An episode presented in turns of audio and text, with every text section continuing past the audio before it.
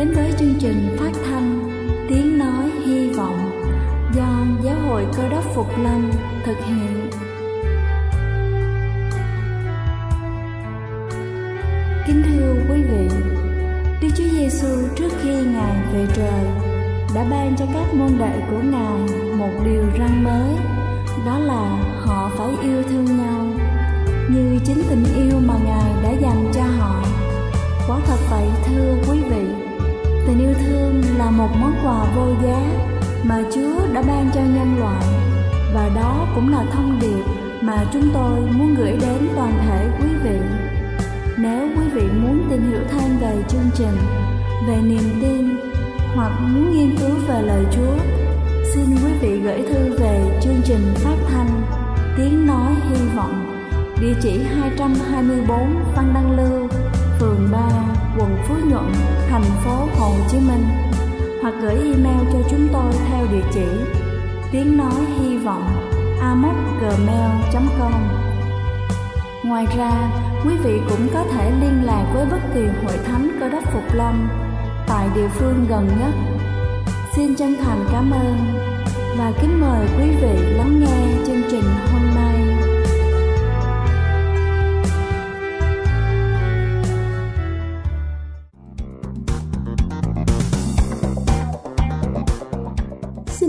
Kính chào quý vị thính giả thương mến. Chúc quý vị có một buổi sáng với tinh thần thật sảng khoái để làm thật tốt công việc của mình. Kính thưa quý vị, sốt cụ thể là sốt do cảm cúm cảm mạo là một phản vệ lành tính của cơ thể trước sự xâm nhập của các siêu vi trùng. Hiện nay có rất nhiều cách để hạ sốt. Điển hình là việc dùng miếng dán và uống thuốc hạ sốt. Tuy nhiên, có một số phương pháp mà chúng ta không biết hoặc là ít để ý tới, đó là dùng các cây thuốc quen thuộc trong vườn nhà mình. Đầu tiên đó chính là hạ sốt bằng cây nhọ nồi hay còn được gọi là cỏ mực. Kinh nghiệm dân gian từ lâu đã khẳng định cây nhọ nồi là thảo dược có tính hạ sốt rất hiệu quả. Thực tế ngày nay các bác sĩ cũng đã chứng minh được khả năng của loại cây vô cùng quen thuộc này. Tại những vùng nông thôn, nhọ nồi được tận dụng làm thuốc chữa bệnh khá phổ biến, nhất là trong việc hạ sốt bằng cách rửa sạch, sao khô hoặc là phơi khô, sắc lấy nước uống. Thứ hai đó chính là hạ sốt bằng cây diếp cá Rau nhiếp cá là loại thảo dược khá hiệu nghiệm trong việc hạ sốt, đặc biệt là ở trẻ em. Theo y học cổ truyền, cây diếp cá có thể điều trị được các bệnh liên quan đến tiêu hóa, sốt phát ban. Ngày nay, Tây y còn phát hiện ra cây diếp cá có chứa thành phần kháng khuẩn, tiêu diệt ký sinh trùng và chống ung thư. Rau diếp cá kết hợp với hương nhũ, giả nát, hòa nước uống có tác dụng hạ sốt là bài thuốc dân gian được khá nhiều nơi áp dụng. Thứ ba đó chính là hạ sốt bằng rau má. Từ xưa rau má tươi đã được các bà mẹ sắc lấy nước để làm giảm sốt cho con em mình. Thứ tư đó chính là hạ sốt bằng gừng. Không chỉ là một loại gia vị quen thuộc, gừng là một loại thảo mộc có tính hạ sốt rất hiệu quả. Một ly trà gừng nóng luôn là lựa chọn lý tưởng cho những ai đang sốt nhẹ vì chúng giúp cơ thể toát ra nhiều mồ hôi. Hòa nửa muỗng canh gừng đã bầm nhuyễn với một ly nước vừa sôi, bỏ túi lọc sát rồi uống ngay khi đang sốt có thể làm giảm ngay cơn sốt. Thứ năm đó là hạ sốt bằng ớt. Ít ai ngờ rằng ớt lại có khả năng trị sốt, nhưng nhiều nghiên cứu cho thấy ớt có chứa hợp chất capsaicin, thành phần tạo nên độ cay. Hợp chất này có tác dụng kích thích cơ thể tiết ra nhiều mồ hôi, đẩy mạnh tốc độ tuần hoàn máu. Như vậy đối với người bị sốt, bỏ thêm ớt vào đồ ăn cũng là một phương pháp hiệu quả. Và lưu ý khi hạ sốt, nếu bị sốt kéo dài các triệu chứng khác như là đau họng, nôn mửa, thì cần tăng liều lượng hoặc là bổ sung thêm các loại thảo dược khác. Cụ thể như là sốt kèm đau họng thì bổ sung thêm 10 gam mướp đắng khô, sốt kèm nôn mửa thì có thể tăng thêm lượng tía tô và gừng lên. Sốt kèm theo đau đầu thì thêm khoảng từ 4 tới 8 bạch chỉ. Sốt và ho nhiều, thêm từ 4 tới 6 gam củ mạch môn hay còn được gọi là củ hoa tóc tiên. Sốt kèm theo đi ngoài phân lỏng thì cần thêm 4 tới 8 gam lá ổi lời khuyên cho những ai bị sốt thông thường rằng việc uống thuốc kháng sinh sẽ có thể không có tác dụng bởi triệu chứng cảm sốt là do siêu vi trùng gây nên. Vì vậy, việc dùng kháng sinh không thể khống chế được những siêu vi trùng này. Người sốt cảm không được tiếp xúc với mưa gió, không khí lạnh. Thông thường chúng ta thường coi nhẹ việc do sốt cảm mạo, tuy nhiên triệu chứng này cũng có thể gây nên những biến chứng nghiêm trọng như là tràn dịch màng phổi. Kính thưa quý vị, hãy luôn quan tâm đến cơ thể cũng như là sức khỏe của chính mình. Khi chúng ta thực sự khỏe mạnh, chúng ta mới có thể lo lắng cho những thành viên khác trong gia đình. Chúc quý vị luôn khỏe mạnh. Đây là chương trình phát thanh Tiếng Nói Hy Vọng do Giáo hội Cơ đốc Phục Lâm thực hiện. Nếu quý vị muốn tìm hiểu về chương trình hay muốn nghiên cứu thêm về lời Chúa, xin quý vị gửi thư về chương trình phát thanh Tiếng Nói Hy Vọng, địa chỉ 224 Phan Đăng Lưu, phường 3, quận Phú Nhuận, thành phố Hồ Chí Minh hoặc gửi email cho chúng tôi theo địa chỉ tiếng nói hy vọng gmail.com Ngoài ra, quý vị cũng có thể liên lạc với bất kỳ hội thánh cơ đốc Phục Lâm tại địa phương gần nhất. Xin chân thành cảm ơn và kính mời quý vị tiếp tục lắng nghe chương trình hôm nay.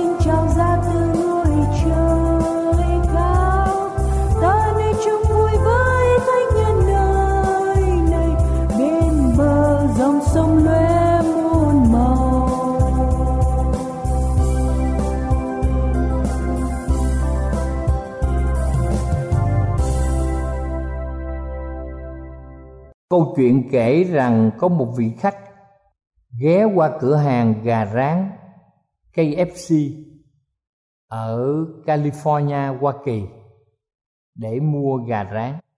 Khi mà ông đến mua đó thì chúng ta thấy rằng à, có một người phụ nữ trẻ đi cùng với ông. Lúc bây giờ người quản lý cửa hàng đã vô tình đưa cho vị khách chiếc hộp mà thường ngày anh ta vẫn dùng để đựng tiền bằng chiếc hộp giao hàng của KFC. để cho những người khác không chú ý trước khi mà anh ta đem gửi cho ngân hàng người khách nhận chiếc hộp, nghĩ rằng gà rán bỏ trong chiếc hộp này, rồi lái xe đi cùng với người phụ nữ khi cả hai dừng xe ở một công viên để thưởng thức món gà rán họ phát hiện, trong hộp có gần ba ngàn đô la Mỹ. Thay vì là những chiếc đùi gà thơm ngon, ông ta sẽ làm gì? Khi nhận biết có sự nhầm lẫn, người khách này quay xe lại cửa hàng, trả lại hộp tiền cho người quản lý. Người quản lý rất vui mừng và người quản lý nói rằng, tôi muốn gọi điện thoại cho nhà báo để họ đến chụp hình và viết bài về ông ông thật sự là mùi đàn ông ngay thẳng và chính trực nhất ở vùng Long Beach này. Lúc bây giờ vị khách lại nài nỉ với người quản lý, đừng đừng, ông đừng làm vậy. Người quản lý hỏi là tại sao mà gương người tốt việc tốt như vậy tại sao mà tôi không thể điện thoại để báo cho nhà báo. Người khách mới giải thích, ồ, anh biết không? Tôi đã lập gia đình, nhưng người phụ nữ đi ngày hôm nay với tôi lại không phải là vợ tôi. Thưa quý vị, chánh trực ngay thẳng, nhưng mà thật sự là không chánh trực và ngay thẳng. Một người được gọi là chân thật, tại sao như vậy? Chính vì sự chính trực không thể chia ra thành nhiều ngăn. Đó là sự kiên định của bản chất trước sau như một. Chính trực tương phản với việc giả hình. Chính trực được định nghĩa là tình trạng trọn vẹn, thống nhất, không thể phân chia, và không có sự lộn xộn, hỗn tạp. Từ chánh trực này xuất phát từ một lãnh vực mà chúng ta biết. Từ này, xuất phát từ lãnh vực toán học mà chúng ta biết là số nguyên, tức là một, hai, ba, bốn, năm, vân vân. Không phải là một phân số. Về mặt đạo đức thì chính trực được xem như là sự chân thật hay là tính chất không thay đổi của tư tưởng, của hành động của chúng ta và của lời nói chúng ta điều này có nghĩa là lời nói phải đi đôi với việc làm. Hãy làm điều chúng ta nói, thì đó là lời nói chân thật. Chính trực xác định chúng ta là người như thế nào. Kính thưa quý ông bà chị em, chúng ta xem, khi mà chúng ta đổi mới, từ bỏ cuộc sống cũ đến với cuộc sống mới, thì nó sẽ liên quan đến mọi điều trong cách nghĩ, trong cách hành động và trong mọi việc mà chúng ta cư xử. Kinh thánh gắn liền sự phục hưng với đời sống chân thật. Kinh thánh viết như sau, hãy làm nên mới trong tâm trí mình và mặc lấy người mới, tức là người đã được dựng nên giống như đức chúa trời trong sự công bình và sự thánh sạch của lẽ thật như vậy mỗi người trong anh em phải chừa sự nói dối. Hãy nói thật với kẻ lân cận mình, vì chúng ta làm chi thể cho nhau. Ông bà anh chị em có thể xem đoạn kinh thánh này trong sách Epheso đoạn 4 từ câu 23 đến câu 25 hoặc là trong sách Colosse đoạn 3 câu 9 và câu 10 khi chúng ta trải nghiệm trong Chúa sự biến đổi và tính trung thực bằng con người mới, chúng ta đang tiến dần đến điểm mà mọi người đang hướng đến. Mặc lấy con người mới trong chúa.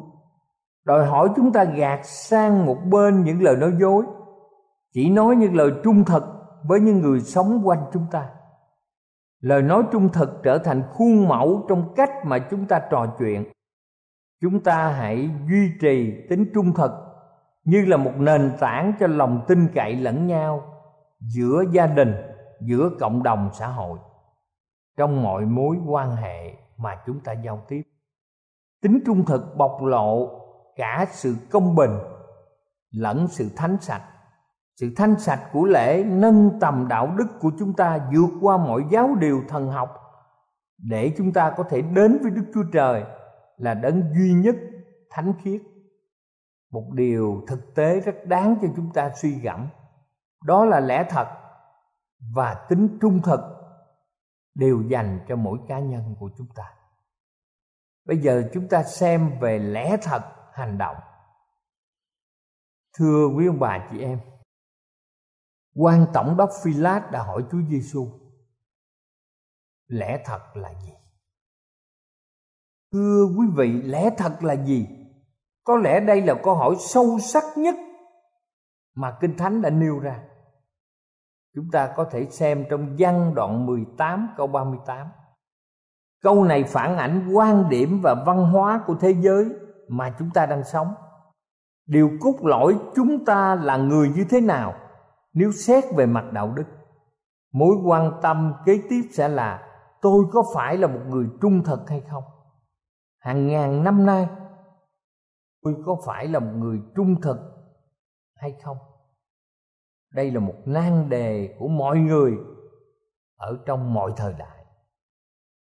Thậm chí chúng ta thấy rằng cách đây hai ngàn năm, trước khi phi lát đặt câu hỏi, chúa giêsu đã tuyên bố, ta là đường đi, lẽ thật và sự sống. Điều này được kinh thánh ghi trong sách văn đoạn 14 câu 6 đây là một sự xác định đậm nét Chúa Giêsu chính là lẽ thật. Bản tánh của Ngài, tâm hồn của Ngài chính là lẽ thật. Vậy điều cốt lõi ở đây lẽ thật chính là một người. Điều này có nghĩa là lẽ thật dành cho cá nhân, không hề trừu tượng, không chỉ là lời giáo huấn, nhưng những điều dạy dỗ của Chúa Giêsu là thật bởi vì những điều đó bày tỏ chính con người của ngài và được bày tỏ qua hành động và lời nói của ngài. Sau đó lẽ thật sẽ đem chúng ta vào mối tương quan cá nhân, giữa chúng ta với nguồn của sự sống, thật là đức chúa giêsu cơ đốc. Kính thưa quý ông bà chị em, là lẽ thật, chúa giêsu sẽ thường xuyên tiếp xúc riêng với chúng ta bản thân ngài sẽ gặp gỡ chính chúng ta, gặp sự trung thực của bản chất và việc làm của chúng ta. Bản thân ngài sẽ mang lại cho chúng ta sự sống, cử chỉ, hành động và lời nói gương mẫu. Hy vọng, lòng can đảm và sức mạnh để chúng ta có thể làm cách nào sống chân thật giữa một thế giới mà nhiều người đang dùng sự gian dối và lừa gạt mọi người. Kính thưa quý ông bà chị em, rồi lẽ thật mong muốn chúng ta đặt câu hỏi cho chính bản thân mình. Tôi có phải là người trung thực hay không? Tôi có giống như chúa giêsu đặt sự trung thực làm điều cốt yếu cho bản thân của mình hay không? Sự trung thực là điều mà người ta đòi hỏi gia đình đòi hỏi các viên chức của chính phủ. Đòi hỏi mọi công dân trong xã hội phải thực hiện. Thưa quý vị, lẽ thật còn sót lại là gì ở trong thế giới chúng ta? Sách khải quyền mô tả dân sự chúa trong thời kỳ cuối cùng là những người không tỳ vết, chân thật, không chỗ trách được. Dù phải liều mình giữa mọi hiểm nguy người ta không tìm thấy bất cứ điều gì dối trá trên môi miệng của những người theo chiên con. Tiên tri Sophoni đã nói trước về điều này trong sách Sophoni đoạn 3 câu 13 những kẻ còn sót lại của Israel sẽ không làm sự gian ác, không nói dối, không có lưỡi phỉnh gạt trong miệng chúng nó. Những ai trải nghiệm quyền năng biến đổi nhờ quyết của chiên con sẽ bắt chước và phản ảnh sự chân thật của đấng cơ đốc qua hành động và lời nói. Đó là những kết quả đầu tiên của họ. Vì đức chúa giêsu được xưng là đấng trung tín và chân thật. Đó phải là điều chúng ta nghĩ tới. Tâm trí của đấng cơ đốc phải trở thành tâm trí của mỗi người trong chúng ta. Kính thưa quý ông bà và anh chị em, điều trái ngược giữa thế lực xấu xa với những người theo chiên con là sự khác biệt giữa sự dối trá và chân thật, thốt ra từ môi miệng của mọi người. Chỉ có những người chân thật mới được vào thành thánh. Khi chúng ta nói về những người ưa thích sự giả dối, có một câu hỏi liên quan đến con người và hành động. Chúng ta biết rằng lẽ thật là sự định hướng cho đạo đức. Nhiều người ưa thích sự giả dối và đưa tới sự làm giả dối. Người yêu thích sự giả dối sẽ có mối liên hệ với sự giả dối và với cha của sự giả dối. Kính thưa quý vị, từ chính trong lòng mà chúng ta thốt ra lời nói. Trong lòng tức là sự suy nghĩ của chúng ta như thế nào thì sẽ tương ứng hoàn toàn với hành động chúng ta thể hiện lời cam kết trung thực sẽ được xác minh qua lời nói và việc làm hàng ngày của chúng ta. Nếu chúng ta muốn nói và sống trung thực thì trước hết, chúng ta phải là người trung thực. Tính trung thực sẽ mang hình ảnh của đức chúa trời và lẽ thật của ngài đến cho thế giới trong thời kỳ cuối cùng này. Hiệu quả hơn là các giáo điều mang tính lý thuyết. Điều này tùy thuộc vào cách sống của chúng ta tôn giáo và đạo đức. Thưa quý vị, thật sự là hai lãnh vực không thể tách rời như nhiều người tưởng. Như vậy chúng ta thấy rằng sự trung thực và phục hưng có mối quan hệ như thế nào? Vì sao kinh thánh cứ lặp đi lặp lại mối liên hệ giữa sự phục hưng với tính trung thực? Bởi vì tin tưởng là nền tảng cho các mối quan hệ vững bền giữa một tập thể cần có sự thẳng thắn và chân thật.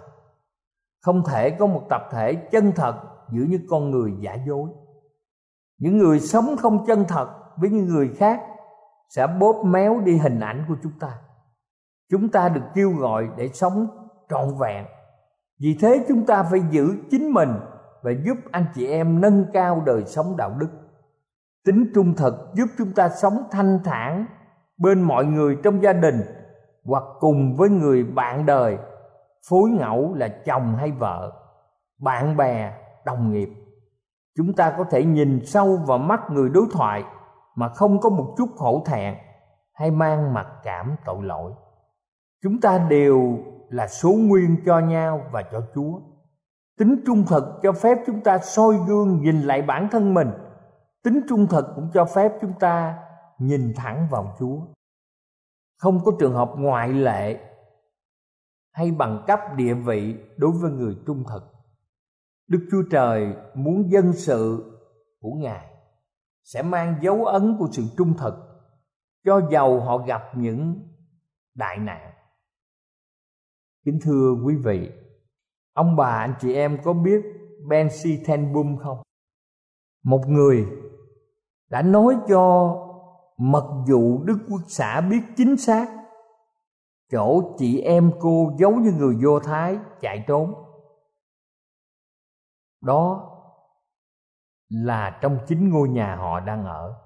Lúc mọi người đang ngồi quanh bàn ăn trong bữa cơm chiều, thình lình có tiếng đập cửa và khiến mọi người sợ hãi. Tất cả những điều này đã được kể lại khi Cory tiến chậm chậm về phía cửa mọi người kéo chiếc bàn ăn, đồ sộ sang một bên nhấc tấm thảm dưới chân để lộ ra cánh cửa lật ở bên dưới sàn nhà. Mọi người ôm hết đĩa, muỗng và mọi thứ chứng tỏ có một nhóm người rất đông đang hiện diện. Rồi vội vã bước xuống những bậc cầu thang lẫn mất trong bóng tối. Đến lúc mật vụ xông vào phòng, Betsy đang đứng cạnh bên bàn như thể nhà chỉ có hai chị em cô cùng với người cha đang dùng bữa.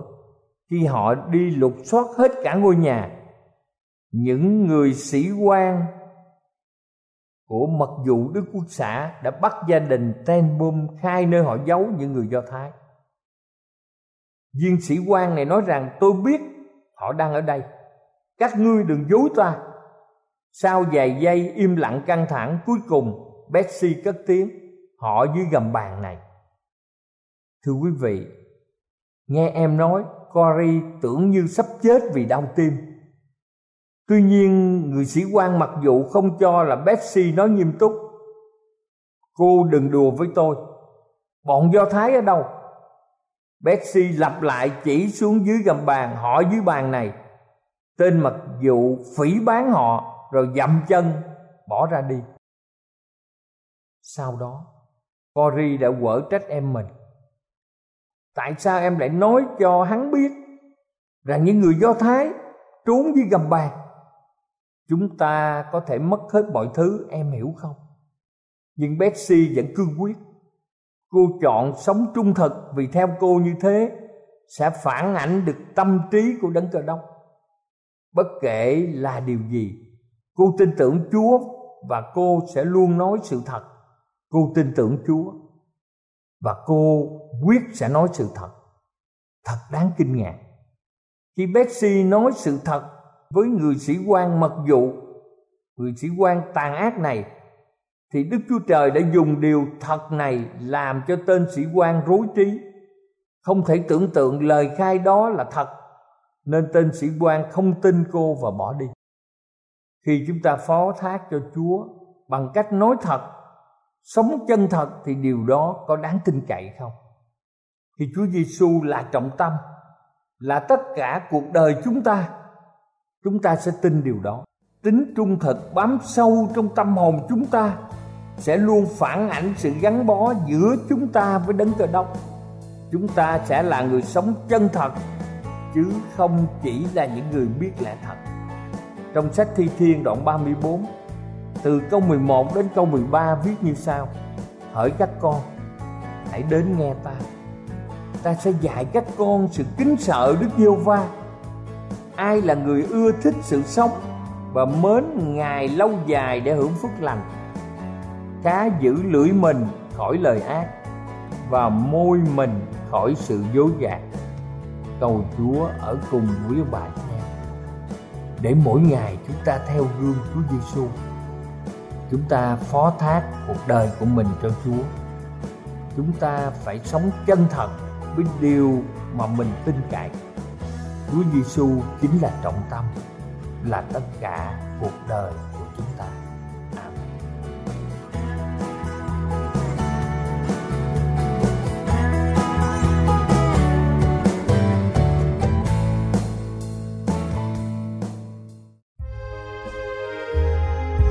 Đây là chương trình phát thanh Tiếng Nói Hy Vọng do Giáo hội Cơ đốc Phục Lâm thực hiện. Nếu quý vị muốn tìm hiểu về chương trình hay muốn nghiên cứu thêm về lời Chúa, xin mời quý vị gửi thư về chương trình phát thanh Tiếng Nói Hy Vọng, địa chỉ 224 Văn Đăng Lưu, phường 3, quận Phú Nhuận, thành phố Hồ Chí Minh hoặc gửi email cho chúng tôi theo địa chỉ tiếng nói hy vọng amos@gmail.com Ngoài ra, quý vị cũng có thể liên lạc với bất kỳ hội thánh cơ đốc Phục Lâm tại địa phương gần nhất. Xin chân thành cảm ơn và hẹn gặp lại quý vị trong chương trình lần sau.